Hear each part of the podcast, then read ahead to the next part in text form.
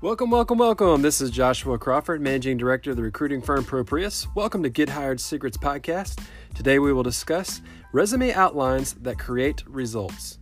Are you dreaming of a resume that can create a great result?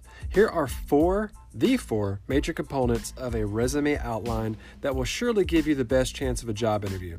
All right, so number one, start with your professional summary.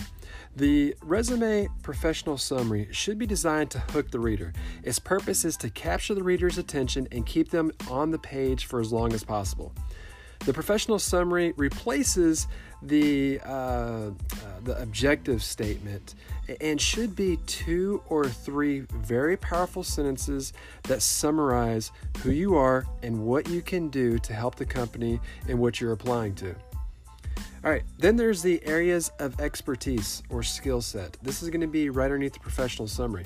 This is the second section and is a list of uh, short one to five keywords that are industry and job description uh, specific. You'll place these 10 or 20 bulleted keywords in two to three columns. All right, and then after that, their third section is work experience.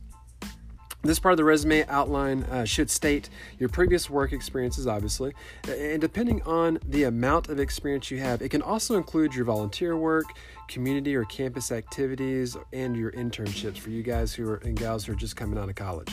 So use brief, powerful statements describing your duties and accomplishments. Avoid using like a long uh, uh, narrative paragraphs to describe your previous jobs. It's just boring. It's very hard to read, and you'll be skipped over.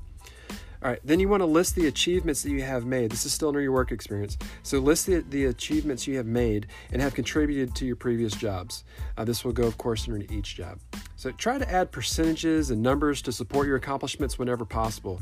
And if you lack experience, try to include your, your achievements during uh, college and some professional skills or personal skills that you have. Uh, it would also be better to highlight these things um, by using a functional resume uh, if you don't have a lot of work experience. So, in this uh, section, you're going to want to include uh, the name of the company or organization, the dates you worked there, and then the work experience should be written in reverse chronological order. Okay, and then number four is your education. So make sure you mention your degrees and the name of the school or institution that you graduated from. If you received any awards, scholarships, honors, make sure you include these as well. And if you do not have a college degree, make sure you include any training or certifications that you've received. There's got to be something, even if it's on the job training, just you want to uh, bolster that area up as, as much as you can if you don't have that college degree.